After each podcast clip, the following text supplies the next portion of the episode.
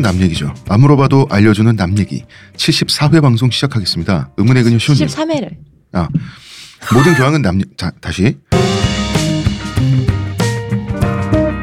모든 교양은 남 얘기죠. 안 물어봐도 알려주는 남 얘기. 73회 방송 시작하겠습니다. 문화평론가 이동규 대표님. 안녕하세요. 의문의 그녀 시호님. 안녕하세요. 안녕하세요. 저는 작가 홍대선입니다. 이번 주. 네.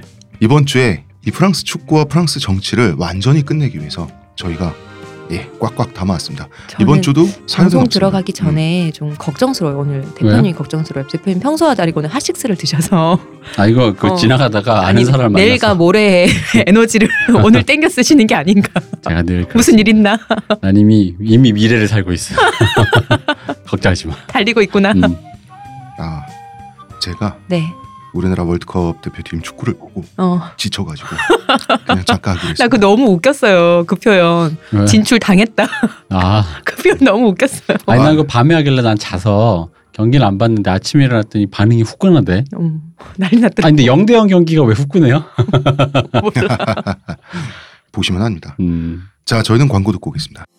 저한테서 뭐 달라진 거 느껴지지 않나? 뭐요? 아니 그 내? 머리에서 반짝반짝이 아니라 빽빽 흑채가 맞다 이거. 흑채는 아닙니다. 그럼 뭐 한방? 사람의 머리카락은 동물의 털이라는 거지. 그래서 동물 세포로 모근을 복원한다는 거지. 어떻게 돼? 가능합니다. 티스템 연구소의 동물 줄기 세포 배양액은 거짓말을 하지 않습니다. 나 이거 되는 거 보고 진짜 충격받았다니까. 지금 티스템 두피 클렌저와 두피 에센스를 검색해 보세요. 과학이 당신의 모발에게 주는 선물 티스템입니다. 자 추석이 다가옵니다. 추석 선물로 제일 좋은 건 뭐다?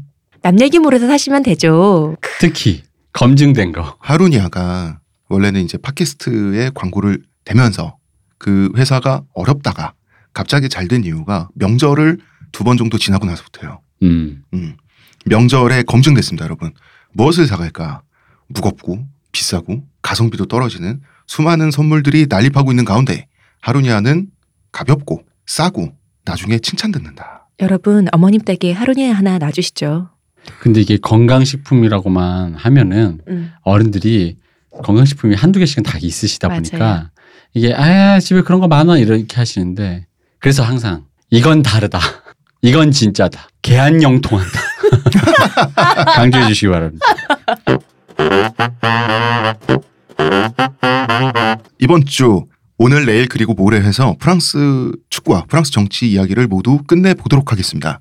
네. 근데 이제 우리가 프랑스 이제 지금이야. 어, 이 얘기는 그 주구장창 하는데 네. 사실 이걸 이제 결론부터 먼저 좀 살짝 왜냐면 이게 이제 너무 오래돼 가지고 음. 사람들이 어 프랑스 얘기를 뭐 한 달 내내 하고 있어 막 이렇게 하는데 사실 프랑스 얘기를 하는 이유 중에 하나는 이제 오늘까지 들어보시면 아시겠지만 이게 우리의 미래예요. 음. 아까 내가 얘기했던 이 사람들이 지금 우리의 미래를 살고 있어.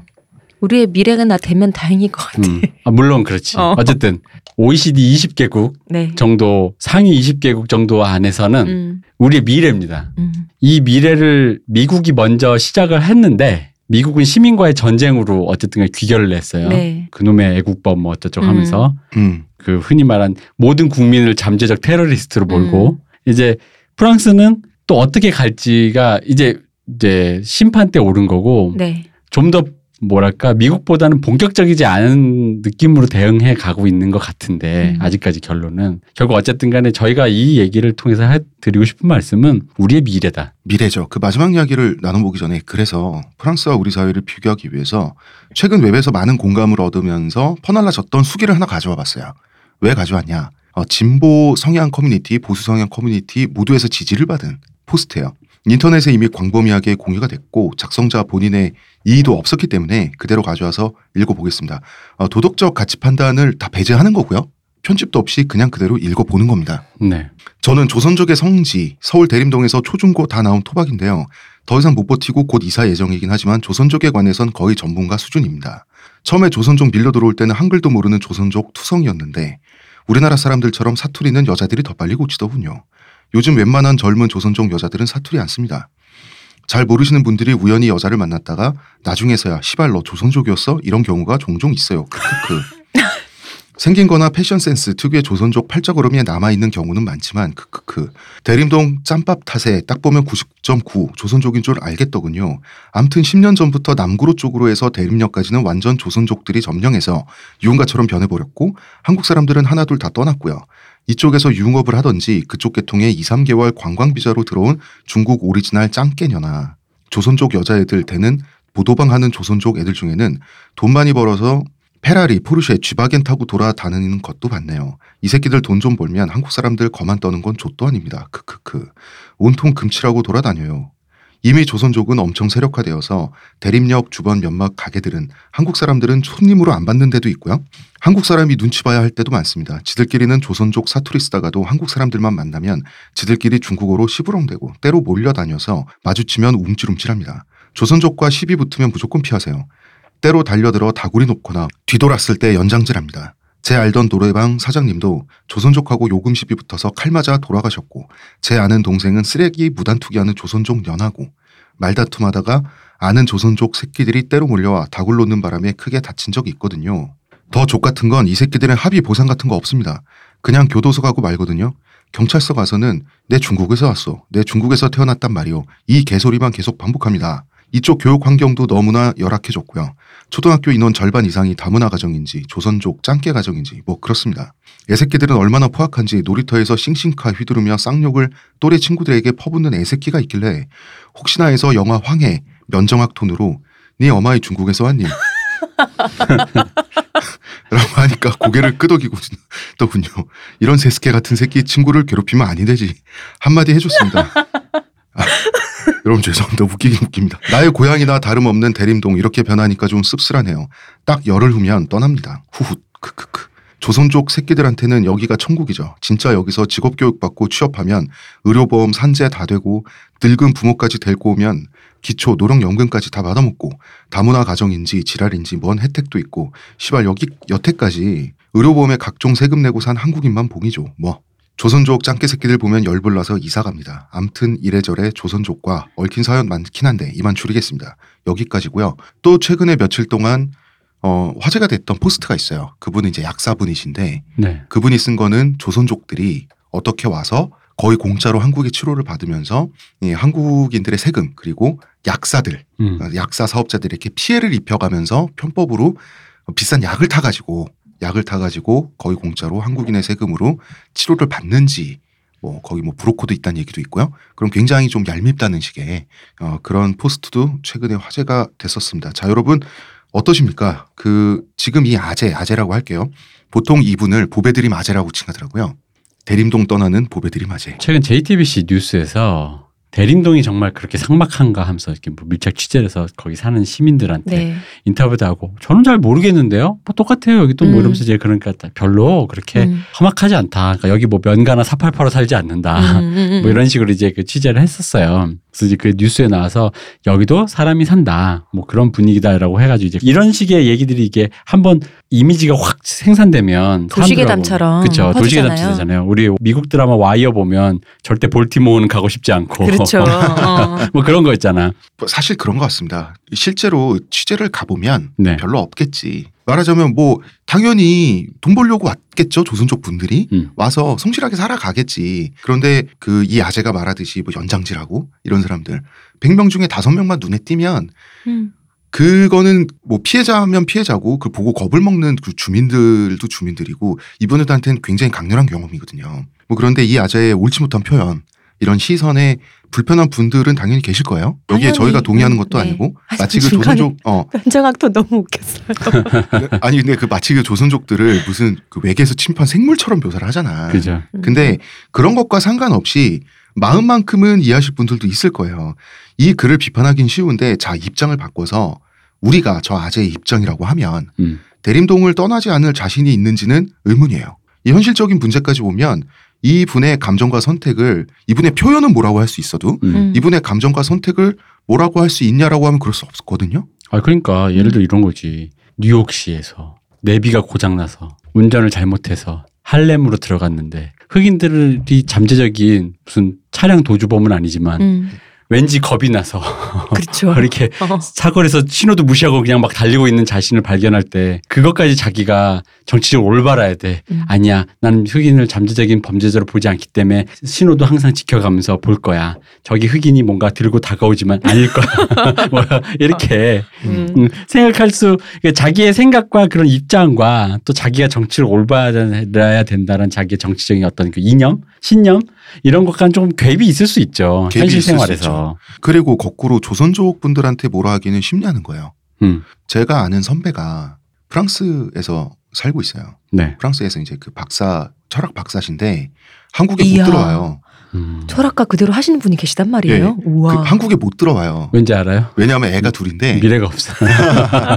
애가 둘인데 당장 교육비부터 해서 음. 프랑스는 다 책임져 주고 있잖아요. 네, 그죠? 사실 그걸 기대하고 프랑스에 유학을 가신 거기도 해요. 음. 그 선배 부부가. 음. 그러면 지금 그 이 대림동 아재가 욕하고 있는 조선족들 네. 똑같아요. 이 형의 입장은 프랑스인들의 세금을 이용하러 간 거예요. 그죠? 음. 따지고 보면 음. 그럼 그 선배는 뭐 프랑스의 기생충이라고 제가 불러야 돼요? 아니잖아. 지금 이 조선족들 저러면서도 중국에 돌아갈 생각은 안 한다고 화낼 분들도 계실 거거든요. 음. 그런데 그건 우리가 지금 한 달째 얘기하고 있는 프랑스에 사는 알제리인들 마찬가지예요. 그쵸. 어쩔 거냐는 거지. 그 이거보다 더한 거 알제리 나는 오히려 알제리는 이렇게 표현할 것 같아. 우리가 베트남전 가서 한 일이 많은데 음. 그간 한 십수년간 농촌에 여성이 없어서 베트남 여성과 결혼을 추진해서 실제로 다문화 가정 중에 베트남 가정 여성이 가장 많죠, 많죠. 비율이. 네. 그분들이 2세가 여기에 와서 이제 다문화 가정을 이뤘는데 음. 우리가 청산하지 못한 역사 중에 분명히 한국군이 베트남전 가서 한 게 있단 말이에요. 그렇죠. 음. 이게 알제리랑 비슷해요. 알제리 프랑스 관계랑. 음, 음. 그래놓고 만약에 그 친구 중에 한 명이 나중에 이제 우리 한 십수년 후에 국가대표 축구팀이 됐다고 쳐보자고요. 음. 어머니가 베트남 여성이고. 음. 그럼 베트남에서 무슨 소리를 들을 것이야. 어, 그치. 그리고 음. 걔가 만약에 예를 들어 뭐 이렇게 국가를 안 불렀다거나 그래가지고 음. 그러면은 저 새끼 역시나 이런 어. 말소리 안 듣겠어. 그럴 거 아니야. 갑자기. 궁금한 어. 거 있는데 우리나라 그 혼혈이면 군대 안 가잖아요. 남자 지금도 그래요? 안 가죠. 아직도 안 가요? 음, 음. 아, 그래? 나 네. 그걸 어, 안 몰랐어. 가요. 온열은 군역이 가요. 빠져요. 아, 그래요? 어. 우리나라가 그래서 우리나라도 순혈주의 국가에 응. 그러니까 우리나라도 사실은 헌법이 이제 바뀔 때가 됐어요. 아, 나 잠깐 고백할 게 있다. 방금 음. 이말 듣자마자 음. 내 안에 옳지 않은 게 확 솟아 올라왔어. 뭐예요? 근데 이건 얘기해 봐야 될 것 같아. 뭐요? 내가 확실히 101세기 백인 중심의 미감을 갖고 있나 봐. 다니엘 렌인 좋겠다 뭐 이런 생각 있잖아. 그렇지. 어. 잘생겼는데 군대도 안 가. 어. 근데 나는 못생겼는데 군대도 끌려가 뭐 이런 기분 있잖아. 난 왜 억울한 거야 라는 느낌이죠. 왜 갑자기 초점이 박- 어, 백- 갑자기 일세대 대표님, 백인으로 그렇게 생각하면. 진짜 억울한 거지. 다니엘 어. 헤니가 한국에서 벌어서 한국에서 유지하고 있는 소중한 생명과 재산을 음, 못생긴 우리가 지켜주기 위해서 그치. 어 가가지고 삽질하고 온 거 아니야. 어, 맞아. 생각하면 열받지 당연히. 아, 이게 바로 아까 그 조선족, 오빠 빨리 미국으로 가. 여긴 아니야. 조선족 그거를 비토하는 대림동 아재의 마음이 바로 이런 식으로 불 끓어오르는 거야. 그래서 딱 그런 거지. 그 군대 가서 피부 다 망치고 음, 늙어서 아재 되고 왔더니 그치. 여자들은 우리를 좋아해주지 어머 않고. 언제는 피부 좋았던 것처럼. 아니 저 원래 피부 좋았습니다. 응? 그렇게 따지고 보면 끝도 없어. 근데 사람이 한 번 열받잖아요. 그죠. 열받아서 그치. 이런 식으로 사실을 다 사실들이에요. 사실을 채집하기 시작하면 어, 사실 나보다 다니엘 헨이 훨씬 좋아지 여자들이 사실을 채집하기 시작하면 사람이 빡쳐요. 증거는 채집하는 거라고 했잖아요. 그럼. 저는 자, 그- 그거를 음. 어디서 봤냐면 예전에 이제 그 뭐 미팔군 이런 데서 흑인 혼혈 인 음. 분들 있잖아요. 근데 지금 뭐 50이 넘고 막 이런 분들인데 네. 그분들 애환을 그리는 그런 다큐 같은 게 음. 있었는데 거기서 군대를 안 간다 그러시더라고요. 아, 그랬구나. 음. 만약에 그 가난한 사람들만 다문화 가정을 이루는 게 아니거든요. 그럼요. 요새? 어. 괜찮은 사람들도 있어요. 어, 그럼요. 전소미. 대표적인 게 아. 전소미. 아니 그러니까 어머니가 동남아인이라고 해도 음. 어, 그럼요. 예를 들어서 동남아에 여행 가서 만난 그런 가정도 있어요. 굉장히 번듯한 경제적으로 굉장히 좋은 그런데 사실 한국 남성들에게 군대를 갔다 오는 것은 경력 단절, 학업 단절에 굉장히 치명적이거든요. 음. 근데 군대를 안 가. 근데 애가 공부를 잘해. 음. 그래서 남들보다 빨리 성공하고 빨리 취직하고 빨리 돈 벌었어. 그 모습을 보고 기분이 군대 갔다 온 한국인들이 기분이 좋을 수는 없어요. 그건 아주 없어요. 물리적으로 기분이 좋을 수 없어. 예전에 사야카 씨라고요. 지금은 안 하시는데 블로그를 굉장히 활발하게 하시던 아, 일본인. 네, 아, 여성분이 있었어요. 예. 그분이 한국에 이제 요- 어학연수 왔나 이렇게 하다가 한국으로 계속 사시기도 하고 음. 그러다가 한국 분이랑 결혼하신 걸로 알거든요. 그래고 마지막 포스팅에서 한국 분과 결혼을 해서 아기를 낳는데 본인은 집이 그렇게 불우하지도 않고 음. 어 그런데 다문화 가정이라는 이유만으로 자기 아이가 아이가 생기면 혜택이 너무 많다는 거죠. 음. 요새 왜 유치원 추첨 엄청 어렵잖아요. 그죠? 근데도 먼저 1번 이렇게 먼저 순서가 가고 그러니까 어, 굳이 이렇게까지 내가 이런 혜택까지 받아야 돼라는 얘기를 하시더라고요. 그 그분은. 얘기가 사야카 씨가 네. 사야카 씨는 순수하게 하신 얘기일 텐데 그 얘기는 위험해요. 왜 위험한지 제가 설명을 드리면 사야카 씨는 일본이라는 선진국에 오셨고 음. 남편분도 중산층 보니까 그분들은 중산층이에요. 네. 그죠? 그런데 그분들에겐 불필요하게 받는 내가 왜 한국인의 세금으로 이런 도움까지 받아야지라고 싶은 그 혜택들 있죠. 음. 그게 어떤 가정에 어떤 캄보디아 출신의 주부한테는 굉장히 절실한 혜택일 거예요. 그렇죠. 어. 만약에 그 여성이 사야카 씨의 블로그를 보면 미울 거예요. 사야카 씨가. 음. 나는 이것 때문에 간신히 살고 있는데 그러니까 그럴 수 어, 있죠. 저분은 음, 왜 저러지? 그러니까 우리가 한 달 내내 한 얘기가 바로 여기에 있다고. 음. 이게 단순히 프랑스 사람들만 그런 거 혹은 대, 방금 말한 대림동 보배들이만 아재가 네. 그- 혹은 뭐 군대 갔다 온 남자 애들이 뭐 음. 뭐 비토하는 것들. 그 수많은 이 수많은 사람들이 수많은 것으로 양산되는 그 어떤 그 들끓는 감정의 요체가 여기에요. 여기에 있고 그리고 그래서 이거를 어, 미리 살고 계셔 이분들이. 음. Winter is coming인데 네. 그게 이제 프랑스 is coming이다. 그 얘기를 하고 싶었던 거예요. 프랑스가 그치 우리 이걸로 치 Winter is coming으로 굳이 얘기하자면 왕좌의 게임. 왕좌의 게임에 프랑스가 북쪽이지 음. 우리가 외국인 장벽이지 장벽. 외국인 노동력 그다음에 교육 같은 외국인 건 없다. 외국인 이주민이 전 세계적으로 없는 나라가 아니라 굉장히 많은 편의 나라잖아요. 네. 그 이미 아까 왜 이제 그 대표님 하신 것처럼 농촌으로 결혼하신 분들 지금 이미 그 애들이 군대 갈 나이 됐거든요. 음. 엄청 마- 오래됐잖아요. 음. 근데 너무 묻혀 있잖아 그 얘기들. 그럼요. 애들 굉장히 많은데. 그래서 왜 DC의 잉여들 주식 갤러리인가 네. 야 그 야구 갤러리인가 네. 걔네들이 만들어낸 좋은 말이 있어요. 대한민국의 인권 현실, 인종, 대한민국의 인종주의를 보면 딱 TV만 보면 된다. 음, 그래서 그렇지. 그러니까 우리 그러니까 황백, 음. 황백 혼혈이면 예능에 나오고 음. 황황 혼혈이면 다큐에 나온다. 음, 러브인 그지. 아시아 이런 데 나오죠. 어. 그지. 어. 이거 진짜 옳지 않은 말이지만요. 전소미가 백인 혼혈의 그 아름다운 음. 그 외모를 외모. 지녔기 때문에 그 101명의 연습생 중에서 센터가 됐다고 그렇죠. 라고 나는 생각을 저도 일정 그렇게 부분은 생각합니다. 한단 말이야. 만약에 나- 그녀가 나 굉장히 위험한 얘기 한번 해볼게요. 흑인 아버지였다면. 음, 음. 음. 아, 물론 흑인도 흔히 말하는 1세기 미국의 윌 스미스 같은 음. 그런 스타일 아니라 알잖아. 내가 지금 무슨 얘기 하는지. 그런 배경을 가진 사람. 아는데 어. 옳지 않은데 그 옳지 않음을 받아서 더 옳지 않게 어. 제가 얘기를 해볼게요. 백인하고 황인종이 섞이면 되게 예쁠 것 같잖아. 음. 백인은 되게 좋은 유전자를 줄 것 같은 음. 우리의 경험치가 있잖아요. 실제 아름다운 사람들이 네. TV에 보이니까. 근데 제가 미국에 이제 있을 때 느꼈던 건데 음. 외모가 음. 그 중산층 지구에 있는 좋은 차를 몰고 있는 예를 들어서 베트남계 미국인들은 외모가 아주 멀쩡한 거야. 깨끗하고 범듯한 음. 거예요. 하층민 백인들을 보면 못생겼다는 느낌을 받았어요. 음. 이게 삶의 조건하고 굉장히 큰 차이가 있을 거라는 생각이 들어요. 아니야. 하층민 백인도 다 잘생겼을 거야. 그래요? 백인은 무조건 다니엘 헨이야. 어, 다 다니엘 했냐. 그렇습니까? 그렇습니다. 제가 잘못했습니다. 우리나라도 좌우의 경계가 흐트러질 날이 올 거예요. 예를 들어 보면 이미 흐트러진 부분이 있습니다. 거시적으로 보면 조선족 포함해서 외국인 인력을 받아들이는 거는 값싼 외국인 노동력을 불러들여서 음. 전체 노동력 임금을 깎겠다는 거거든요. 음. 이 100%의 노동시장에서 1% 2%만 싼 인력이 들어와도 노동시장 요동칩니다. 음. 근데 지금 뭐 거의 한 10%뭐 이 정도 된다 그러죠. 네. 외국인 노동 어마어마한 건데 이 비율은 거의 지금 우리의 임금을 규정하는 수준의 숫자예요.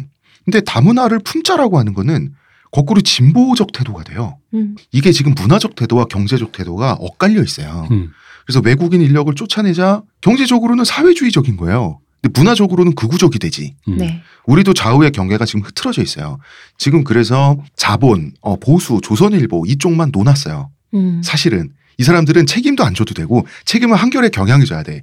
다문화를 이해합시다라는 얘기를 한결의 경향만 계속하는데 다문화를 이해하고 인정하고 품절하고 그분들이 계속 말하는 순간 우리의 그 노동 임금 있죠. 네. 계속 내려가게 돼 있어요. 음. 자본의 편에서 한 예를 들어보겠습니다. 역시 축구 잘하는 나라죠. 아르헨티나 축구팀에 흑인 있는 거 본 적 있어요? 없죠. 그 정책적으로 유입하지 않겠다는 거예요. 왜냐하면 자 남미 국가들은 다 백인이 세웠죠. 근데 거의 백인만 있는 나라가 아르헨티나가 유일한 이유가 백인 비율이 이 나라가 전 세계 제일 높습니다. 95%던데요. 네. 왜냐하면 자본가는 소수고 대다수는 노동자예요. 음. 값싼 인력이 유입되면 유색인종 인력이 유입되면 노예 형태든 뭐의 형태든 유입이 되면 아르헨티나 노동자들의 노동 가치가 떨어져요. 네. 그러니까 대다수 국민들의 삶은 힘들어져요. 음. 자본만 좋지. 그래서 매우 진보적인 경제적 결단에 의한 결과가 지금 아르헨티나의 백인 비율이에요. 음. 드높은. 근데 경제를 떠나서 문화로 가잖아요. 아르헨티나는 백인 우월주의가 세상에서 가장 강한 나라예요. 우리 남미에서 백인 수녀를 우리만 지켰다. 진짜 이거 침략자 감성이거든요. 근데 진짜 우리 알지만 순혈이 어딨어. 그렇다 하더라도 어. 눈에 보이는 결과로서의 백인 말하는 거예요. 그럼 우리는 아르헨티나처럼 되는 건 지금 물 건너갔어요. 음. 우리의 미래는 아르헨티나냐 프랑스냐 비교하면 우리 미래는 프랑스라는 거예요. 자 이제 축구 얘기할까요? 아니 근데 난 이 얘기가 참 재밌더라고요. 왜냐면은 이게 그런 거잖아요. 그러니까 죄송합니다. 누구를 얘기해서 좀 불쾌할 수도 있는데 예를 들어 그냥 예를 든 겁니다. 그 보통 진보 언론에서 노조라든가 이런 것들을 굉장히 진보적인 그 의제로 놓는단 말이죠.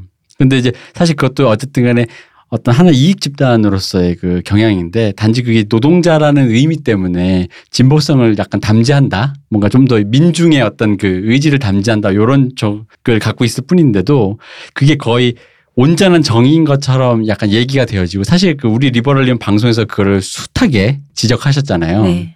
그러다 보니까 지금 아르헨티나 얘기가 너무 뭔가 그러니까 너무 그린 듯한 거야. 이게 음. 그러니까 난 사실 아르헨티나 얘를 몰랐는데 이 얘가 조선일보가 바라는 시기면 이런 식일 거잖아요. 음. 좀 부자연스럽죠? 음. 근데 재밌는 건 만약에 지금 같은 유입되는데 불구하고 이 더 이상 임금을 떨어뜨릴 수 없다거나 음. 혹은 대기업 현대자동차나 그런 대기업의 그 정규직들이 더 이상의 그거를 용납할 수 없다라고 했을 때 그들이 바라는 그림도 조선일보와 그림이 같아질 거라는 거죠. 음, 음, 음. 그죠? 이 신기하잖아. 어쩌다 보니 근데 그들은 조선일보를 비토할 거란 말이죠. 그렇죠. 재밌는 얘기입니다. 음, 그리고 이런 것도 있습니다. 그 외국인 노동자들의 삶의 현실이란 게 있어요. 네. 우경화된 사람이라면 다 자기들이 보고 싶은 것만 봐. 음. 우경화된 사람이라면 아주 그냥 한국의 기생충이야. 음. 한국 국민들의 세금을 쪽쪽 빨아먹고 기생하고 있는.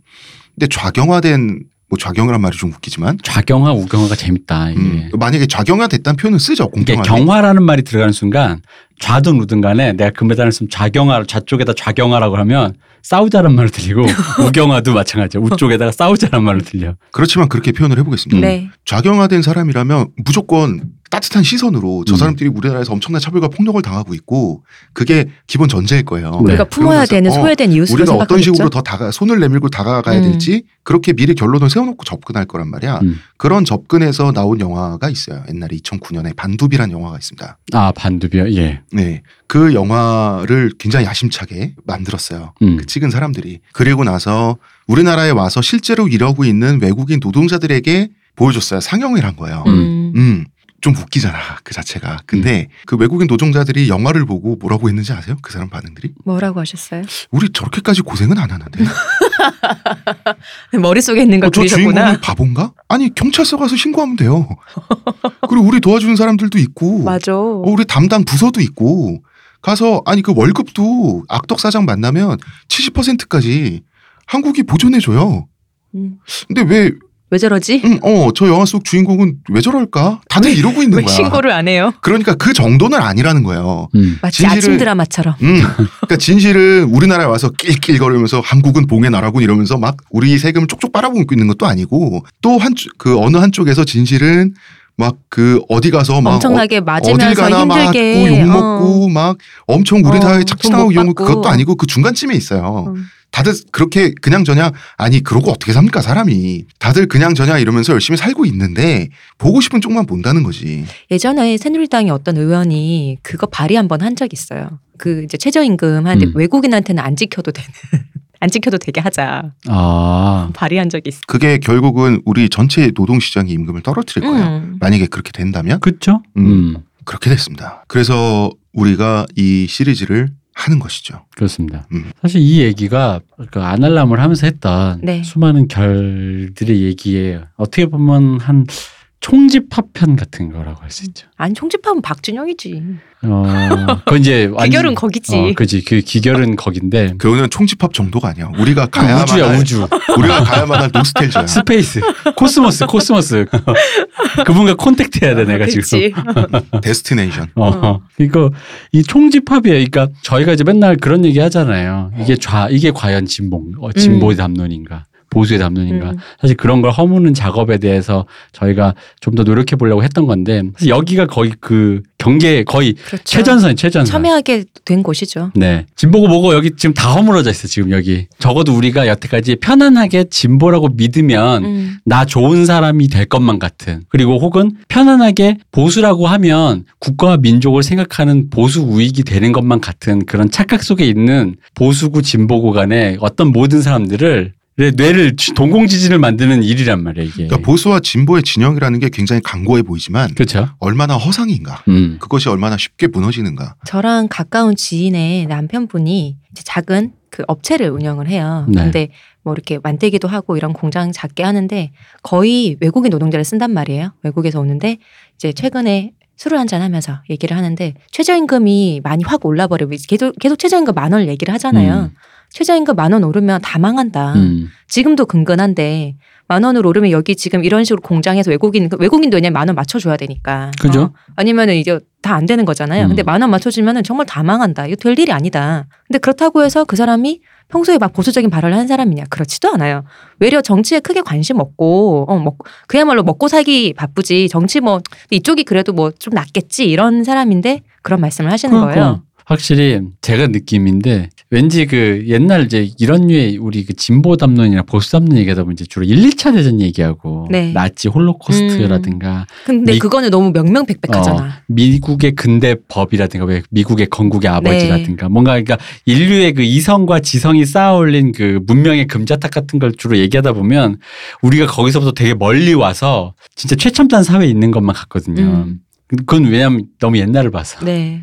근데 이제 요즘 얘기를 파니까 마치 내 느낌이 어떤 느낌이냐면요. 이 특히 이 프랑스 얘기를 쓰- 이제 거의 한 달째 하면서 느끼는 음. 거는 아마 19세기 초반에 살던 사람도 이런 기분이었겠지라는 느낌 어. 있잖아. 왜 대공황 왔을 때라든가 어, 어, 어. 1차 대전 끝나고 막 그런 직후였을 때라든가 2차 대전이 막 한창 하고 있었을 때라든가 사람들이 이런 기분이었겠지. 음. 이거 어디로 가나 이거잖아. 어. 어. 어디로 가나 이제 뭐 음. 좌도 모르겠고 우도 모르겠고, 우도 모르겠고 뭐. 앞도 없고 뒤도 어. 없고 그리고 이제 임금 얘기 나왔으니까 말인데 임금 문제. 음. 어, 돈을 받아서 노동을 하고 먹고 사는 문제는 고대 이집트 시대에도 굉장히 치명적인 문제였어요. 음. 파라오는 이 문제를 해결하지 않고는 그 집권을 유지할 수가 없어요. 바로 왜 UFO가 있잖아. 그래서 피라미드를 지었습니다. 음. 피라미드를 지으면 노동이 창출되죠. 음. 노동이 창출되고 아, 그럼 그 4대강 같은 거였단 말이야? 어, 뉴딜 같은 거였어요. 그러니까 뉴딜이나 4대강이나 어쨌든 아니야 그래도 뉴딜 쪽이 더 맞아. 그래. 어, 뉴딜 쪽이었어요. 그 피라미드를 지음으로 해서 어쨌든 토건이다. 어, 토건이다. 맞습니다. 토건입니다. 근데 그 토건을 왜 했냐면 그 토건을 피라미드를 지을 돈은 파라오 지갑에서 나오죠. 음. 파라오 지갑은 세금이죠. UFO. 그 세금 국민들로 그 백성들로 받은 세금을 가지고 백성들의 삶을 유지를 해야 되는 거예요. 음. 그래서 피라미드를 지음으로써 어 땅이 없는 사람도 있고 많지 않습니까? 음. 자 고용을 창출하죠. 고용 창출되면 수요 공급 법칙에 의해서 사람들의 임금이 상승됩니다. 음. 다 그런 식으로 맞추는 거거든요. 그게 옛날에도 치명적인 문제였고 사실 그런 스킬이 있었기 때문에 아, 그걸 위해서 피라미드 같은 거대한 구조물을 지을 수도 있다는 상상력을 발휘할 수 있었기 때문에 그 문명이 오래 가기도 한 거거든요. 네. 그 파피루스에 남아 있잖아요. 당시에 그거를 했던 그 근로자들 노예이기도 하겠지만 음. 그들이 굉장히 근로 조건이 좋, 좋았더라고요. 어, 그렇다. 술도 어. 먹고 밤에 아침에 쉬는 늦게 것도 나오고 잘쉴수 똑같아. 있고. 어. 아침에 늦게 나 술 먹고 막. 자, 저희는 광고 듣고 오겠습니다. 하루의 건강을 위해 자 아로니아 농축액을 물에 섞어 마시는 것도 귀찮다고 그런 당신을 위한 평산네이처의 새로운 야심작 하루니아 하루에 한 포 알약으로 섭취하는 아로니아 농축액입니다. 이제 건강과 함께 간편함도 챙기세요. 국내 최대 함량, 최다 판매를 자랑하는 평산네이처가 만들었습니다. 전 편한 게 제일 좋아요 하루니아 자, 여러분 추석이 다가오고 있습니다. 평산네이처 하루냐 어, 명절의 힛 아이템이다. 칫솔도 하나씩 새로 장만하시고요. 음. 아, 그치. 음, 어르신들에게 칫솔은 음. 아침에 일어나서 하루니아 새 알을 먹고 모티 칫솔로 이발을 닦고 음. 아침에 싱귤라 커피를 내려 먹고 시작하는 하루는 얼마나 건강할지 그리고 상상만 해도 우리 그 대학에 이어폰으로 대학에 들어가는 혹은 이제 사춘기를 맞이한 조카들에게 선물을 지갑이나 이어폰을 어. 사주면서 어. 이게 완벽하다. 진짜 가죽이 좋다라든가 좋죠. 이 이어폰 좋다. 아니 대표님 이거 완벽한 인생 아닙니까? 아, 역시 남 얘기 모래 오면 좋은 사람 된다. 다 해결됩니다. 좋은 아들, 좋은 삼촌. 좋은 심지어 남편. 탈모도 걱정하지 않을 수 있다. 그러네요. 티스템도 있다. 결정적이네 그게. 결정적이다. 그러네. 사실 티스템이 내가 봤을 때는 남자 어른 선물에겐 최고입니다. 그러니까요. 이게 음. 가격이 좀, 좀 있잖아요. 사실 그래서 이 가격이 좀 있는 게 조금 우리가 여러분 선물은 원래 가격으로 가는 겁니다. 그렇지. 얼마짜리인지가 이게 중요해. 탈모에 드는 약인데 비쌉니다. 하는 순간 신뢰 어, 이것은 알겠구나. 티스템은 영업용으로도 가능하다. 그렇습니다. 의리 가백에. 아 이거 너무 너무 부끄럽다 이렇게까지 어, 얘기하니까. 아, 부끄럽다. 근데 저는 우리 이어폰 있잖아요. 네. 그런 생각 많이 했대. 차음 된다 했잖아요. 음. 근데 차음이 생각만큼 무섭고 뭐 그렇게 되진 않는데 근데 그것보다는 밖에서 좀 저어대면은 저는 공부하는 애들한테 사실 괜찮을 것 같아요. 요새 인간 같은 거 다 듣잖아요. 근데 이게 저 바깥의 소리가 딱 차음되니까 집중하기 난 괜찮을 것 같거든. 아니면 음악 들으면서 공부하는 이 것도 녀석들이 인강을 끝까지 들을까? 그거야 지가 알아서 해야지. 공부 내가 시키나. 인강이 아니라 음. 다른 걸 들어도 음. 독서실에서 처음 되면 좋죠. 아 그렇군요. 그렇습니다. 훌륭합니다. 근데 노래 들으면서 공부해도 딴 소리 안 들리니까 딱 집중하기 괜찮더라고요. 어쨌든 남 얘기 모래 오면 좋은 사람 된다. 아니 좋은 사람 좋은 몰. 남 어, 얘기 인강이 몰. 아니라 좋다. 인강이 아니라 야구를 동영상으로 봐도 자, 시끄럽고요. N A M Y E G I.com입니다, 여러분. 좋은? 사람 좋은 몰. 티에리 앙리 가 신의 손 퍼포먼스로 아일랜드를 물리쳤죠. 네. 물리친 거라고 치죠. 음. 2010년에 남아공 월드컵에 진출하게 된 것이죠. 그런데 큰 것이 다가왔습니다. 뭡니까? 화장실 가나요? 비싼 거예요. 경기 중에 갑자기 비싼 겁니다. 뭡니까? 자히아 스캔들이라고 하는 사건이 일어났어요. 자, 자히아 누구냐? 1992년생 프랑스 모델이에요. 풀네임은 자히아 드하르. 이거 근데 사진 사실 보시면 대하는데 진짜 프랑스 사람들이 드하르라 그래. 음. 음. 알제리 출신이에요. 10살 때 엄마와 함께 프랑스에 왔어요. 네. 아버지는 알제리 현지에서 일하면서 돈 묻혀줬어요. 현지에서 기러기 아빠를 했던 거죠. 나 어. 문제는 이제 스캔들이 2010년에 터졌단 말이에요. 이게 뭐냐면 잠깐만요. 프랑스 가야 돈 버는데 아빠가 기러기 이걸 가족을 당한 거 아닐까? 돈은 프랑스에서 벌 수 있잖아. 알제리 아니고. 아니 그러니까 이것도 그렇지 기러기 아빠 중에는 교육을 우리 미국이 더 비싸지 아, 비싼 그런. 거. 어. 아. 한국보다 미국 가서 벌면 아. 낫지. 근데 한국 여기 기반 있으니까 여기서 돈 제가 벌어서 너무 알로 봤군요. 미국, 아니, 그게 프랑스 아니라 죄송합니다. 그 돈을 돈이 가고 오는 형태는 왠지 아빠한테 줄 것 같아. 음, 늘 프랑스에서. 알제리로 간대니까. 이제 자 이 스캔들이 2010년에 터졌는데 자 보겠습니다. 슬럼가에 서 당연히 자랐죠. 네. 음. 그못 배운 이민 2세가 그러면서 나중에 패션 모델로 성공하게 되는 재능을 타고난 예쁜 10대 여자아이가 할 수 있는 일은 많겠지만 음. 고급 콜걸도 그 안에 들겠죠. 음. 2010년 프랑스 TV 월드컵 직전에 아, 월드컵 직전은 아니고 한 4월에 네. 보도에서 터졌는데 프랑스 국가대표 선수 4명이 자이아 데와르와 돈을 주고 성관계를 맺었다는 탐사 보도가 터진 거예요. 음. 이 선수들이 시드니 고부, 카린 벤제마 명선수죠. 프랑크 리베리 그리고 아텐벤 아르파 이 네 명이었어요. 네. 이 선수들의 면면을 보면 죄다 교회 출신 아니면 외국계예요. 음. 시드니 고부는 흑인이죠. 카림 벤제마는 알제리계예요. 아르파는 부모가 튀니지 사람이에요. 리베리는 프랑스 백인인데 빈민가에서 자라가지고 감수성은 이 아랍계 하층민하고 같아요 오히려. 음. 그리고 이 리베리 얘기 잠깐만 해볼까요? 이 사람 특이하니까. 리베리는 이 리베리 가족은 이 사람이 두 살 때 다 함께 교통사고를 당했어요. 안 그래도 가난한 가족이. 음. 지금 리베리 얼굴에 흉터가 두 개가 아주 줄이 쭉쭉 그어져 있죠. 오른쪽에. 음, 그때 생긴 건데 두 살 나이에 얼굴에 200바늘을 꿰맸다 그러거든요. 음. 지금 리베리 얼굴 보면 약간 얼굴이 무너져 있죠. 보면은 성장이 잘 안 된 듯한 얼, 비면 얼굴. 저는 그냥 같은데. 못생긴 것 같던데.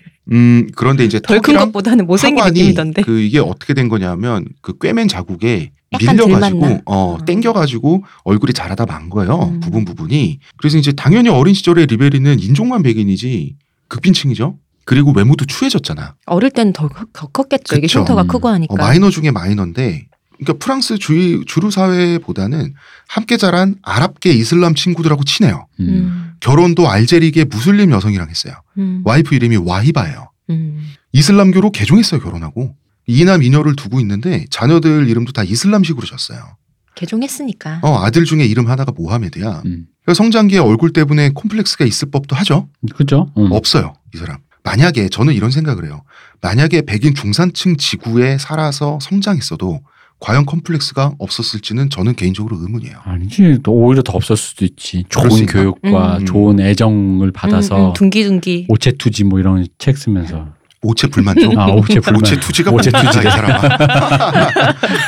어차피 다 같이 소외된 아이들과 함께 자라면서 리베리가 생긴 태도가 있어요. 음. 나 얼굴에 기스 났다. 뭐 어쩔 건데 멀쩡하게 생기면 고리 한골더 들어가냐? 이런 정도의 태도를 또 갖고 있어요. 그의 외모를 보느라 모두가 아니 이런 이러면서 적어도 옳지 않은 말좀 잘생겼으면 하지 마. 그러니까 옳지 않은 말 하자니까 잘 잘생겼으면 광고 모델에서 부수입이 더 늘었을 수도 있지. 그런가. 아, 이 사람 잘 사는데 그러지 맙시다.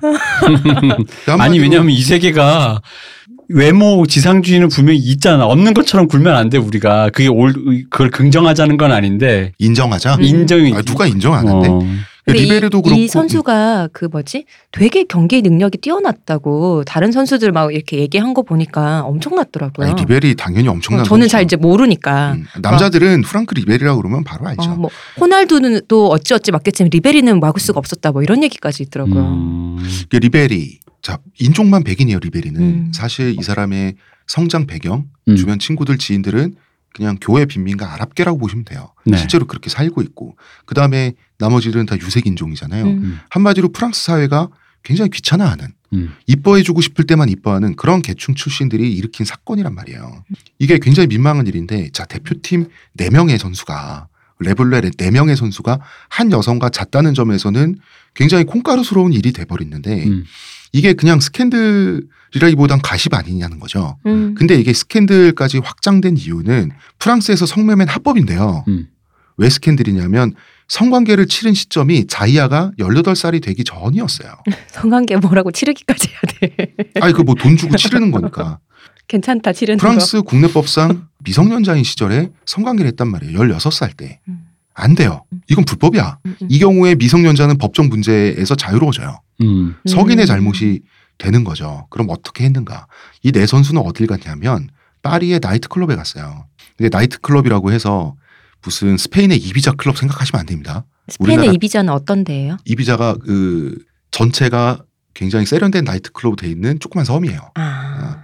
근데 그런 우리나라 빅뱅 멤버들이 갔다고 알려지는 이비자 클럽 생각하면 안 아. 되고 굉장히 불법적인 냄새가 나는 뒷골목의 우범지대 나이트클럽이었어요. 나이트클럽도 이 층위가 많군요. 프랑스. 층위가 많죠. 음. 이것도 선수들이 뒷골목 출신이라 편하게 갔겠죠. 본인들은. 음.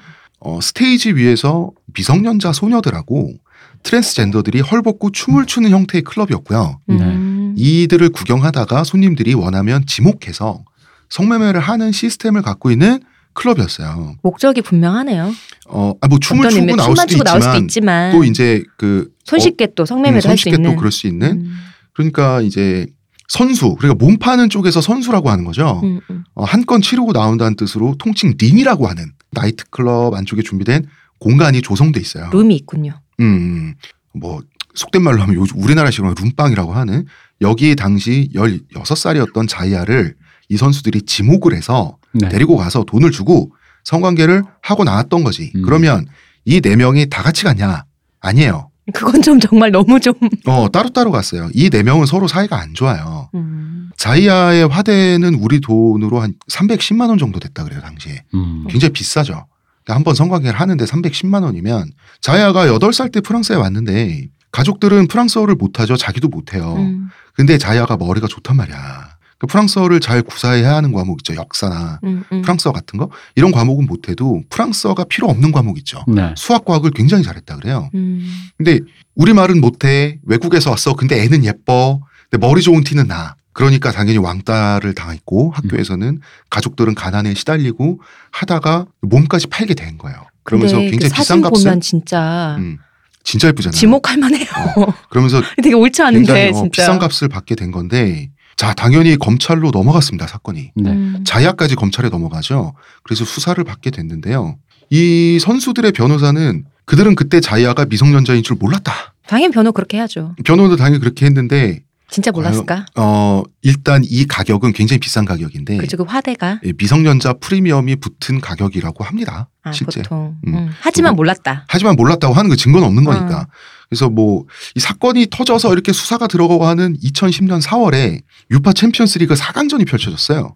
바이에른 뮌헨하고 올림피크 리옹이 했는데 뮌헨에는 리베리가 있고요. 음. 자이아와 잤던 리옹에는 또 자이아와 잤던 고, 시드니 고부가 있었어요. 네. 이것을 일컬어서 자이아 더비. 아 더비가 같은 팀 그 같은 연고지가 두 명이 두 팀이 하는 그 걸로 연고지가 했잖아요. 자이아잖아. 너무했다 진짜. 그리고 자이아는 자이아대로 이참에 스타가 되기 위해서 제대로 된 한마디를 터뜨렸습니다. 카림 벤제마, 하템 벤 아르파, 시드니 고부는 모두 내 남자다. 음. 나는 그들 모두를 사랑한다. 네 명이잖아. 왜 세 명만 찍었대? 뭐한 명은 별로였나 보지. 한 명은 unknown man. 한 명이 프랑크 리베리죠. 네. 또 봐준 거야. 음. 와이프 있다고. 아. 이 작심한 태도로 주가가 상승하죠. 음. 어 있어 보이잖아 이러면 사람이. 그래서 자이아는 패션 모델 칼 라거펠트 있죠. 네. 네. 칼 라거, 라거펠트의 러브콜을 받기도 하고요. 잡지 표지도 장식하고요. 인지도가 수직 상승하기에 이릅니다. 음. 그리고 유, 유럽 여성들의 워너비가 됐어요. 근데 음. 나도 이게 지금 헷갈려서 그런 거예요. 음. 근데 솔직히 말하면 이 말이 되게 멋있거든. 뭐야? 아 모두가를 사랑했다. 어, 어떤 그 왜냐면 이제 매춘에 대한 직업적인 평가나 뭐 이런 네. 시스템에 대한 뭐 그런 걸 떠나서 음. 지금 어쨌든 이 우리가 알기로는 알려진 바로는 자이아는 네. 흔히 말하는 인신매매를 통해 포주에게 착취를 당하며 성 착취를 당한 여성은 아니잖아요. 그렇죠. 아니죠. 어. 돈을 많이 번 네. 그러니까 성적 자기 결정권을 구사하여 네. 매춘이라는 시스템에 자기가 뛰어들어서 산업 시스템에서 돈을 번 여성인 거잖아요. 네. 나 일단 그걸 전제로 깔고 이런 말 하니까 이 여성이 되게 멋있어 보인단 말이야. 그렇죠. 이게 뭐냐면 진취적이다. 어. 아니 본인이 자기 상품성을 알잖아. 음. 뭐냐 하면 이런 거예요. 만약에 그 고개 푹 숙이고 후드티 같은 거 입고 네. 가서 잘못했어요. 점점점 이러고 있으면 아무것도 아니야. 음. 이 사람은 이러는 순간 상품성이 생기는 거예요. 음. 머리 좋은 사람 같아. 근데 어. 그치. 음. 어. 뭐 천박한 우아함 뭐 이런 표현을 하더라고요. 음. 음, 그런 식으로. 어. 어. 그리고 좀 당당하잖아. 음, 음. 어, 내가 내 몸 팔았는데 어쩔 건데. 근데 나는 그 선수들을 다 사랑해. 이러면 사람이 되게 급이 있어 보여, 사실. 근데 막 그리고, 음. 눈물로 호소하기에는 외모가 너무 세. 아니 그리고 솔직히 그 솔직히 말하면 그것도 있잖아. 이, 아 이게 진짜 옳지 않은 얘기인데 사실 이 세계에 존재하는 거니까 제가 그냥 말로 해보자면 네. 이 사람들 다 몇십억대 연봉을 받는 이 세계의 셀럽이잖아. 이 남자들이. 그죠? 주급이 10억이고 어. 이렇잖아요. 근데 그 남자들이 나를 좋아가지고 하나도 아니고 넷이나 달려들었다라는 거에 대한 수액 있잖아. 그렇네. 그 수액, 어, 그 수액 플러스 유럽에서 축구 선수는 음. 남자로서 최고의 섹시 아이콘이야, 원래. 그, 그러니까. 그렇지, 그렇지. 맞아. 지단도 인기 많았다 음. 어, 그랬잖아요. 명선수들을 섭렵했잖아. 근데 그런 자기가. 선수들이 목을 나한테 뭐 돈까지 갖다 바치면서 어. 좋텐다 한 명도 이- 아니고. 이런 이런 태도. 근데. 그 태도로 10대가 보였잖아. 어, 어. 그러니까. 그러면 될성불은 뭐가 되는 거지. 어. 그리고 선수들을 구해준 거는 변호사가 아니라 자이아였어요. 음. 보통은 미성년자를 성착취한 가해자, 피해자 구도로 재판이 진행되게 되죠. 네. 음. 그러면 자이아가 불쌍한 피해자가 돼, 야 되는데 자이아는 그렇게 돼줄 생각이 없는 거야. 음. 그래서 자이아가 뭐라 그랬냐면 아 그 사람들은 내가 미성년자인 줄 몰랐다라고 진술을 해줘요. 음. 아, 이거 미스 슬로운의 장면이군요. 어 이걸로 구원해주는 음. 거예요. 음. 선수들을 그러면은 거꾸로 되는 거예요. 이제는 자이아가 돈을 벌기 위해서 거짓말하고 선수들을 이용한 나쁜 년이 될 수밖에 없는 구도잖아. 음. 여기서 자이아가 이런 말을 합니다. 내가 미성년자인 줄 나도 몰랐다. 이게 무슨 소리야? 아니 그러니까 왜 옛날 우리 옛날에 지금 아동 청소년 보호법으로 통일 소리야? 통일되기 직전에 어. 성인 기준이 20세, 19세냐, 18세냐, 네, 20세냐 네, 그 헷갈릴 할때 때, 있잖아요. 네. 딱그 얘기인 거잖아 지금. 나도 아. 몰라. 근데 이 법적으로 그게 어, 미성년자 나는 그 나이가 뭔지 모른다. 서툴렀고 그동안 그지 그지. 프랑스 국내법상 미성년자 연한을 인지하지 이 못하는 게 나라? 법? 난 몰라요. 어, 그치 그치. 이런 거죠. 어, 그렇게 한 거예요. 저 알제리에서 왔어요. 음. 어, 18세 만으로 사는 그 거예요? 얘기를 그 얘기를 당당하게 하면 어. 멋있는 거예요. 아 아는데 저렇게 음. 당당하게 그 검찰 니네들이 증거를 대봐라. 내가 알고 있었다는. 음. 그 뇌를 해부할 거예요? 생일이 지나야 거야? 돼요, 말아야 돼요? 그러니까. 그래서 자이아 얘기를 한번 해보면 지금 뭐 하고 사냐? 굉장히 잘 삽니다. 이 사람이 경영 센스도 아주 좋아가지고 자기 이름을 건 기성품 란제리 브랜드를 만들었어요. 아. 이게 대박이 났습니다.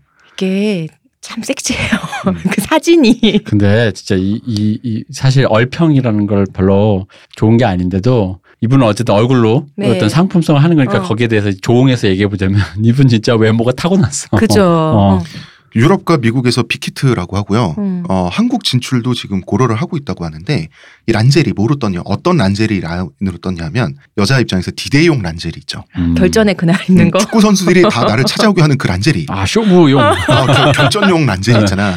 그걸로 이제 떠가지고 굉장히 돈을 많이 벌고 지금 어, 성공한 경영자입니다. 음. 향수도 나왔다고.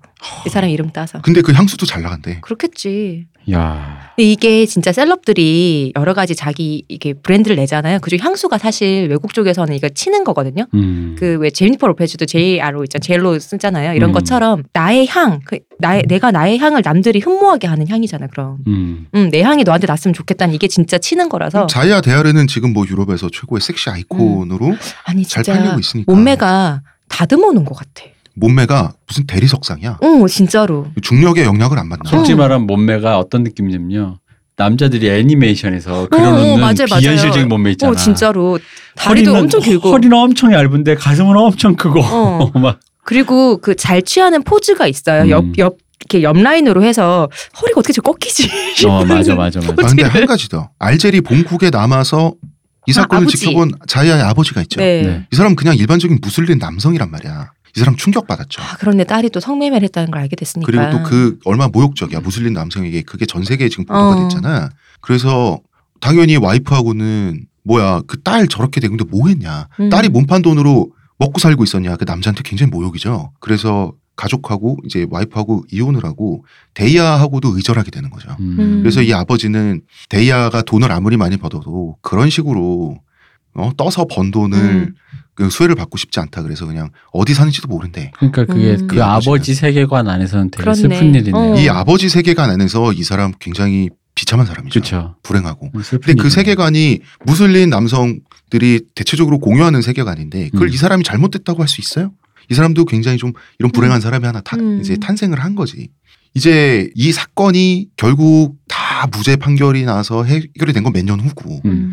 이때 이 사건을 지고 대표팀이 남아공에 가게 되는 것이죠. 그리고 대표팀과 사르코지와의 갈등도 이때부터 생기게 됩니다. 음. 사르코지는 프랑스 대통령이 된 사람이죠. 네. 자, 사르코지 저번 주에 얘기했지만 2005년에 대폭동 당시에 교회 빈민가 이주민들을 쓰레기라고 부르면서 싹 다 치워드리겠다고 큰 소리를 쳤죠. 네. 그걸로 급부상을 해서 2007년에 대통령에 당선되는데 성공한 상태였단 말이야. 음. 그런데 대표팀 선수들은 기분 나쁘니까 우리를 쓰레기라고 부른 거나 마찬가지잖아, 음. 이 사람이. 그래서 대통령을 사르코지 대통령이 아니라 사르코지 씨라고 불렀어요. 음, 미스터 사르코지. 음. 무슈 사르코지라고 불렀어요. 여사님이라고 안 부르고 공식적으로 사르코지를 무시한 거죠. 음. 대표팀 선수들이. 사르코지는 내가 언젠가 이것들을 밟아주마라는 생각을 했었던 것 같아요. 음. 그런데 대표팀 선수들의 눈에 왜 그렇게 사르코지가 재수가 없었을까요? 이유라면 이유가 있습니다. 사르코지는 백인이죠, 당연히. 네. 네. 근데 이 사람 집안이 원래 헝가리 개신교도 출신이에요. 음. 이 사람도 이주민 집안이에요. 그러니까 프랑스 사회의 하층민은 아니지만 비주류로 출발한 집안이란 말이에요. 근데 이 집안이 나름 헝가리 귀족 집안이에요. 음. 근데 프랑스에서 헝가리 귀족이라고 해봐야 어, 쳐주겠어요. 어디 우리로 치면 어디 그 촌동네 양반? 어, 그렇죠. 어, 요런 거죠. 그러다가 아버지 때에 이르러서 돈을 좀 벌었어요. 음. 이 사람이 광고 회사를 차렸는데 의뢰받은 광고 몇 건을 대박을 낸 거예요. 그래서 이때부터 신분 상승 작업에 들어가게 되는 거죠. 니콜라 사르코지 아버지는 니콜라 사르코지를 프랑스 정통 부유층이 다니는 학교에 보내게 돼요. 그때부터 인맥을 쌓으라는 거죠. 돈 진짜 많이 버셨나 보다. 많이 번 거지. 음. 그리고 자기 어머니 그러니까 처음에 이주해온 할아버지의 아내죠. 네. 음, 음. 이 아내는 프랑스 가톨릭 교도 프랑스인이었어요. 음. 어머니로 할머니? 하여금 아들 교육을 맡기는 거예요. 음. 어, 가톨릭 프랑스식으로 키우게 하는 거지. 어. 프랑스의 보수적인. 그래야지 프랑스 사회 주류의 아들을 편입시킬 수 있으니까 네. 문화적으로도 어, 굉장히 계획적이죠. 사르코지가 이제 부유층 학교에 가 보니까 이 부- 정통 부유층 학교 에- 내에서는 그래봐야 외국계 신흥 상류층에 불과해. 그치. 음, 어. 음, 음. 어, 여기서는 또 그냥 바깥에서 온 놈이야. 어, 그지. 음. 또 헝가리는 신장이 작은 나라잖아요. 음. 사르코지 키가 166cm예요. 꽤 작네요. 어, 많이 작아요. 사르코지는 뭐야 그 우리 집안 성공했다고 하는 게 정작 학교에 가니까 애들은 더 부유해. 더 키 커. 그리고 더 정통 프랑스인들이야.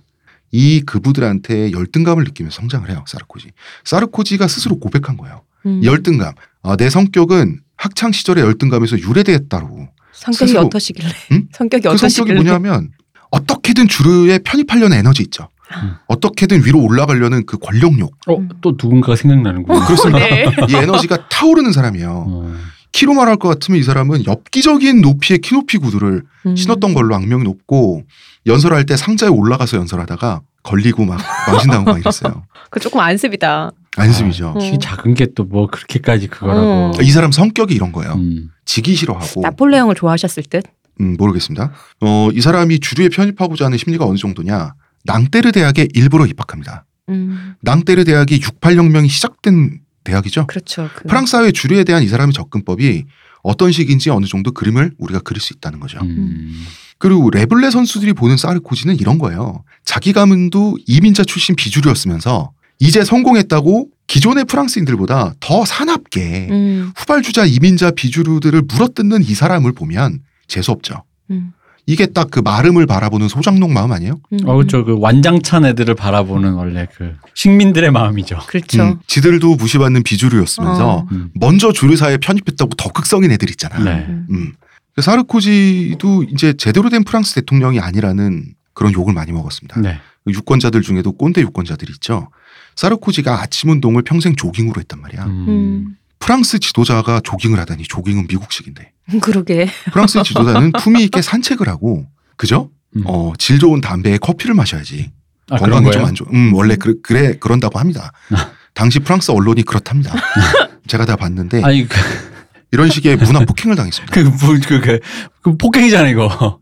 아니 진짜 폭행이야. 그, 그럴 필요가 있어요. 이거 마치 어이가 없다. 마치 뭐 예를 들어 우- 예를 들자면요. 뭐 우리나라 대통령이 네. 우연히 네. 사석에서 뭐 담배를 피는데 음. 필립 모리스를 피는 거야. 음. 아니 곤방대를 안 피고 일국의 한국의 대통령 청와대에서 곤방대를 안 담배를? 피고 외산 담배를 피는 그런 소리를 들었어요. 이런 얘기잖아.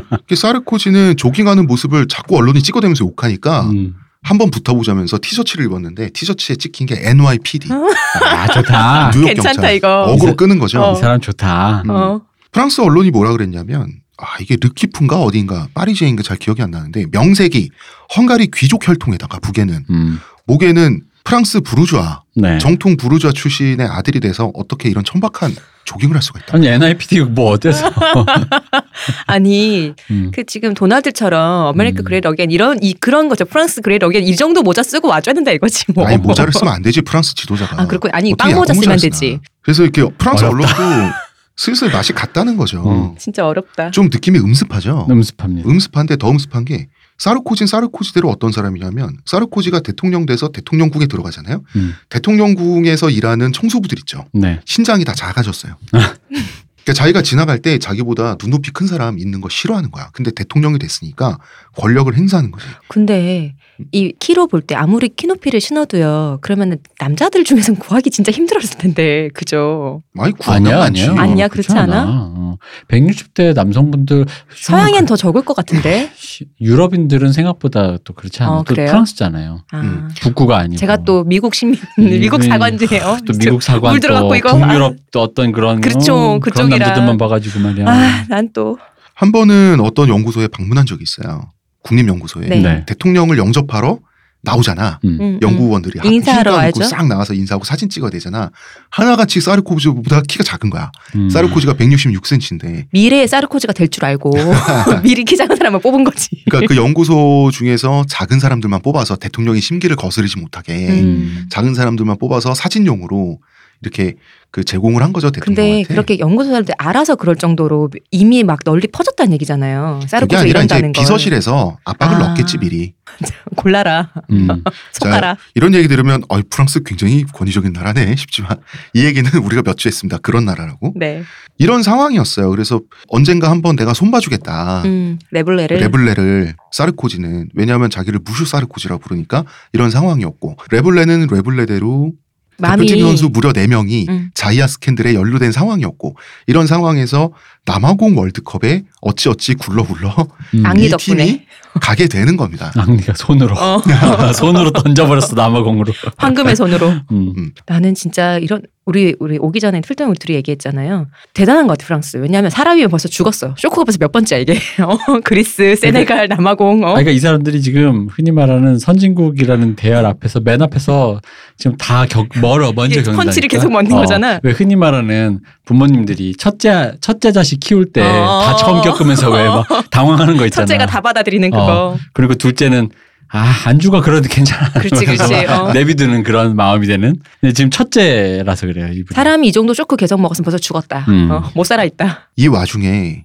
프랑스 국가대표팀을 직접적으로 통제하는 체육부 장관이 있죠. 네. 체육부, 체육부 장관이 누구였냐? 라마 야데라는 사람이었어요. 라마 야데는 11살 때 세네갈에서 이민 온 여성이에요. 존재 자체가 무기입니다. 음. 흑인이야. 이민자죠. 여성인데 그리고 미녀야. 아, 하나 빠졌네. 뭐. 레즈비언이었어야 되는데. 그럼 끝나. 성소수자면 진짜 끝나는 건데. 한마디로 이제 그, 거기다가 세네갈에서 어린 시절에 여성 할례를 당했어. 아, 그렇지. 그 짱이다. 이길 수 없어. 이길 수 없어. 근데 벌써 지금 이 조건만 해도 힙과 그죠. PC의 여왕이에요. 음. 음. 자, 사르코지는 하층민을 공격해가지고 이 막장 프랑스의 일베인 르펜의 표를 흡수해서 대통령이 됐단 말이야. 음. 그래 놓고도 사실 나는 PC하다. 음, 음. 어, 나도 진보적이다. 이런 일종의 과시 반. 달래는 용도 반으로 라마 야데를 깜짝 발탁한 거예요. 네. 야데의 나이가 1976년생이거든요. 음. 이때 서른 중반에 갑자기 장관, 차관 장관이 된 거야. 고참 선수들하고 동년배예요. 네. 음. 레블레. 원래 이 라마 야데는 시청과 국회 공무원으로 일을 했어요. 그러면서 녹색당의 일을 봐주면서 상원에 진출했어요. 네. 근데 스타성을 알아본 사르코지가 부르니까 정치적 성향을 바꿔서 거기로 간 거예요. 음. 이분도 야심이 있었네요. 야심이 있었지. 그래서 라마 야데가 스스로 자칭 보수주의자 겸 페미니스트래. 뭐 그럴 수 있습니다. 네, 모습은 있어요. 아닙니다. 네, 어, 그런 네. 것은 아니에요. 그럴 수 있어요. 음. 이건 당연히. 사르코지가 가치나 이념을 가지고 정치하는 양반이 아니다 보니까 아닌 사람을 잘 알아봤나 봐. 사실 이거는 포퓰리즘 인사가 맞아요. 음. 프랑스 관료제 사회에서 이렇게 빨리 승진할 수는 없어요. 음. 이거는 그냥 데리고 온 거야. 우리가 위험한 지점을 한번 얘기를 해볼게요. 자, 인종과 성별에 의해서 정치의 불이익을 받으면 안 되죠. 네. 네. 거꾸로 인종과 성별을 무기로 정치의 이익을 받는 것도 이상하죠. 그러나 두 개 다 있죠. 음, 두개다 네. 있어. 어. 맞아. 라마야데가 흑인 여성이 아니었어도 장차관이 됐을 거라고 믿는 사람은 없어요. 만약에 라마야데 인사를 비판한 사람이 있다고 쳐요. 음. 그 자동적으로 자기는 저는요 인종차별주의자도 아니고 성차별주의자도 아닙니다만이라고 구구절절 깔고 이야기를 시작해야 되는 불편함은 공격자한테 있어요. 그죠? 이 뻔하지만 강력한 무기예요. 저는 이 얘기가 우리 예전에 했던 영화 리뷰 한 편이 생각나요. 뭐야? 저희 귀향할 때 음. 저희가 이것은 그것을 하는 것이 아닙니다라고 구구절절 깔고 음, 그치, 그치. 맞아. 얘기를 했잖아요. 그리고 이 강력함을 사실 얄밉게도 다른 사람도 아니고 우리 조윤선 있죠? 네. 조윤선 굉장히 잘 알잖아. 조윤선은 여성이라는 성별을 끝없이 강조했어. 어떤 말까지 했냐면 다음 생에서는 곤충으로 태어나더라도 수컷으로 태어나고 싶다고 까지 어구를 끌었어요. 조윤선 장관이. 이게 장관으로서 자신의 능력과 아무런 상관이 없는 말이지만 굳이 하는 거야. 왜냐하면 자기 공격한 사람들은 다 여성차별주의자로 만들어야 되니까. 라마 야데도 마찬가지예요. 사르코지가 어 맨날 니네 나 답 없는 우파라고 욕하는데 그러지 말라고 세운 간판이라는 거예요. 음. 그건 사실이야. 그죠? 라마 야데한테 미안하지만 이렇게 장관이 된 라마 야데가 이제부터 자기가 프랑스 대표팀을 쇄신하겠다고 나서니까 선수들은 어이가 털리죠. 누군 줄 알고 이 사람이 갑자기 네 나왔어. 누군데? 같은 어. 이민자고 유색인종이라고 우리 편이라기보다는 자 사르코지도 마름인데 음. 네. 라마야데는 상마름이야. 마름 중에. 마름에 있다. 마름이 내세운 또 마름. 어. 아니 근데 난 이것도 웃긴 게 그러니까 지금 아, 감사합니다. 저는 옳고 그름을 떠나서 레블레가 생각할 수 있는 오해를 얘기를 한 겁니다. 네네. 체육부 장관이라면 네. 아니 그러니까 아니 나는 왜 내가 지금 이해가 안 되는 게 그 스포츠는 성적순이고 네. 성적순도 알아서 잘하고 못하는 놈 뭐 연봉순으로 자르든 뭐라든 음. 해서 11명과 여기 대표팀 23명인가 그렇죠? 대표팀 엔트리가 그렇죠. 23명 그냥 위에서부터 이렇게 자르면 되는 거잖아요. 음. 근데 그거를 쇄신하는 방법은 체육부 장관이 기타 여러 사람들과 실력적인 면에서 이렇게 어떤 인사를 뭐 책정한다든 그럴 수는 있으나 음, 음. 대표팀이 대표팀 자체를 어떤 의미로 문화적으로 뭐 어떤 의미로 뭔가 쇄신하겠다는 게 장관 입에서 나올 만한 그 얘기인가 이게 웃기자 우리도 문체부 장관이 네. 엊그저께 했던 그 경기. 아. 강제 진출 경기를 네네. 보고 어. 이대로는 안 된다. 국가대표팀을 쇄신하겠다고 장관이 그러면 그러니까 그 쇄신도 이게 웃기잖아. 쇄신도 실력이야 인성이야. 전 장관이 그런 얘기를 하면 웃기잖아요. 아니 월드컵 진출을 해야지 자, 당하면 쓰겠는가? 우리가. 라마 야대의 시선으로 와서 라마 야대의 이 야심가 입장에서 생각을 음. 해보자고요. 다름 아닌 이민자 추- 여성이에요. 라마 야대는 네. 그죠. 그러니까 이민자 여성이면서도 미성년이었던 자이아 대하루와 네. 음. 성매매를 한 대표팀 선수들을 비판하지 않을 수도 없는 상황이에요. 솔직히 말하면. 그렇죠. 이거에 대해서 코멘트는 할 수 있어요. 아 그럼 당연하죠. 어. 음. 근데 야대가 뭐라 그랬냐면 검찰 조사를 받는 대표팀 선수는 대표팀과 프랑스를 대변할 수 없다고 발언했어요. 그 이에 대한 프랑스 대표팀 선수들의 반응은 누구시길래 우리를?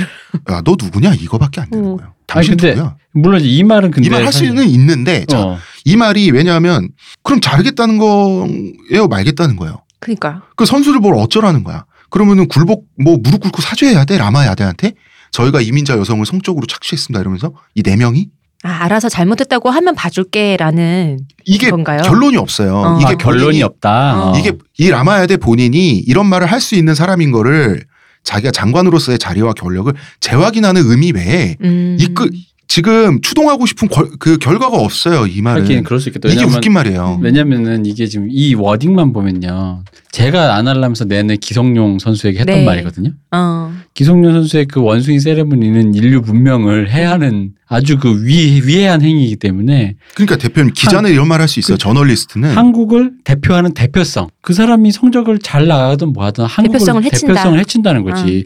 적어도 명예직인데. 그렇죠. 그럼 어쩌라는 거야? 장관이 이런 말하면 그럼 그- 잘려겠다는 거야? 그치. 그러니까 그래서 나는 대- 주장을 했잖아. 기성용은 국가대표가 돼서는 안 된다. 음. 근데 만약에 기성용 국가대표가 됐다면 그거는 국가대표가 스스로 명예직이 아니라 음. 성적 지상주의다라는 걸 인정하는 거 음, 음, 결과 음. 우리는 성적을 내야 된다. 그래봤자 16강 가면 너도 좋아할 거잖아라는 식으로 음. 나한테 딜을 친 거. 나는 그럼 나안 보겠다 이런 식의 태도인데 음.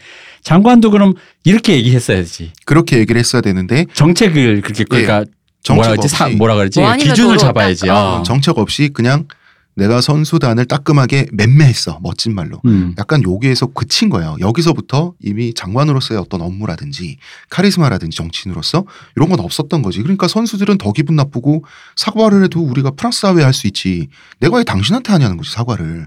어디서 이상한 어? 갑자기 튀어나온 어 사람이 갑자기 그 장관 돼서 튀어나와서 어디서 어디서 우리를 뭐 감내나라 음. 배내나라 이렇게 틀어지는 거예요 벌써. 자 사르코지하고도 사이가 나쁜 레블레, 장관하고도 사이가 나쁘고 이렇게 정치적으로 얽힌 상태에서 선수단은 선수단대로 자이아 되아르와 잔 남자가 네 명이 다 색출이 됐어. 이 상태에서 일명 남아공 쇼크라 불리는 프랑스 대표팀의 남아공 월드컵 사건으로 휘말려 들어가게 되는 것이죠. 네, 이게 그러니까 저는 그 라마야데가 이런 말까지는 할 수는 있다고 보는데 그 다음에 그러니까 물론 이제 난 그래요 선수들도 반응이 좀 음, 생각보다 좀 드센 거지. 음, 음. 어 그런 말을 했는데 너 뭔데 이러는 것도 음, 아니 뭐 음. 장관이 이제 그런 말을 할 수도 있다고 생각을 하고 음. 이게 스캔들이 뭐 단순히 뭐 라카룸에서 누구 동생 때렸어 이런 수준이 아니라 네.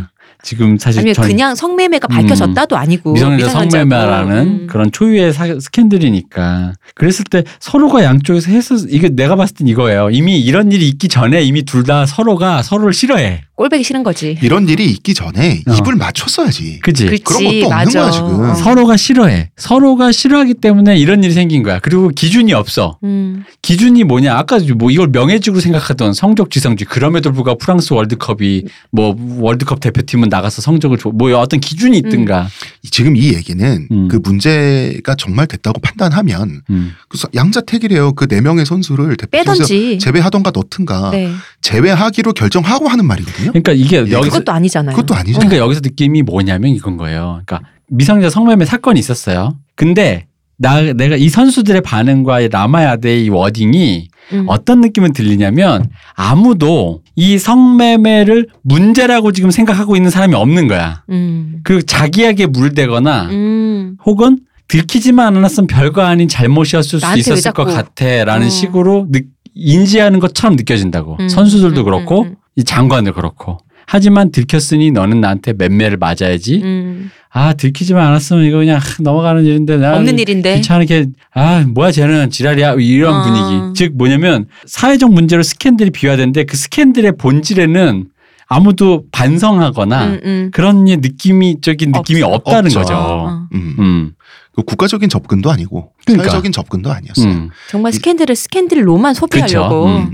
그리고 재밌는 게 프랑스 국민들도 일단 성적이 중요하니까 프랑스 국민들도 일단은 그 내 선수가 필요하다 입장이었어요. 음. 음. 그러다가 망하게 되지만 어 그러면 제가 기성용 선수의 그거를 명예직에 그걸 반납해라라고 요구하는 거는 세계적 트렌드에 반하는 거였군요. 반하는 거예요. 아, 내가 이렇게 옛날 사람이야. 우리가 그래서 대표님. 히스터가 못 돼. 대표님 만났어요. 이딴 거에 세계적 트렌드가 어디 있습니까? 요즘 세계적 트렌드죠 이거 지금. 여기 있죠, 여기. 여기 있잖아 지금. 당시. 그런 분위기였다고. 어. 자 여기까지 하고요. 네. 자더 깊은 얘기 다음 얘기 내일 2부에서 이어나가도록 하겠습니다. 의문의 그녀 시호님 감사합니다. 문화평론가 이동규 대표님 감사합니다. 감사합니다. 저는 작가 홍 대선입니다.